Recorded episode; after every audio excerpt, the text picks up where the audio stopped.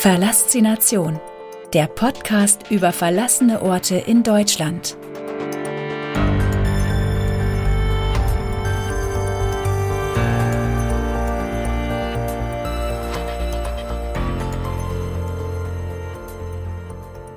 Vier.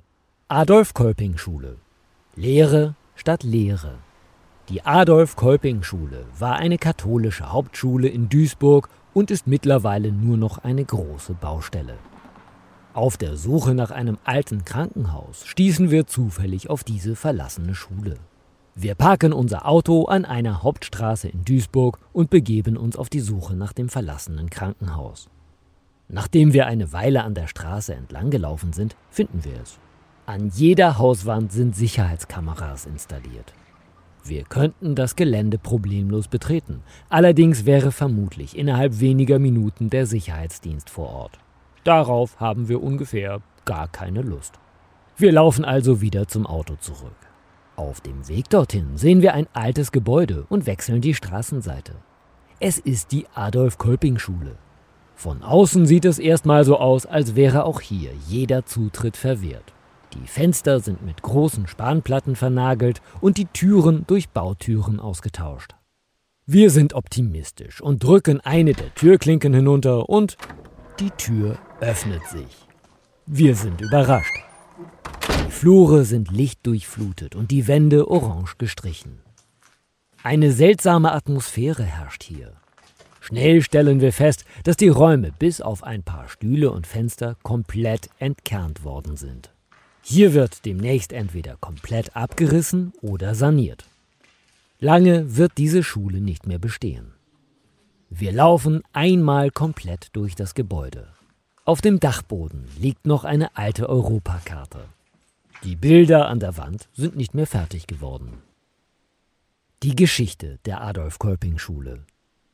Die Adolf-Kolping-Schule wurde 1896 als Volksschule erbaut. Im Sommer 1968 erfolgte die Umwandlung in eine katholische Hauptschule, die einzige in Duisburg.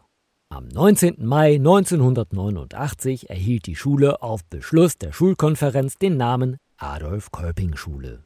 Die AKS, Adolf-Kolping-Schule, war eine zweizügige Hauptschule mit ca. 250 Schülerinnen und Schülern.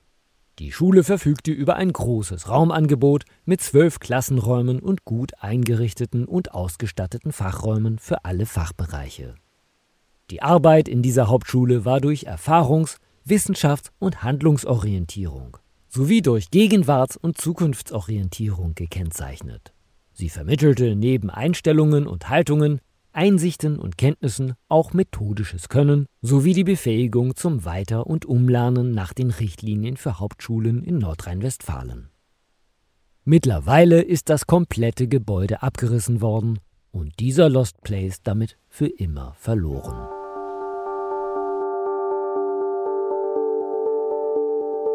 Vielen Dank fürs Zuhören. Wenn es dir gefallen hat, abonniere diesen Podcast und gib ihm eine positive Bewertung. Wusstest du schon? Auf www.pixelgranaten.de findest du viele weitere spannende, verlassene Orte, die entdeckt werden wollen. Sei auch bei der nächsten Folge wieder dabei. Verlassination, der Podcast über verlassene Orte in Deutschland.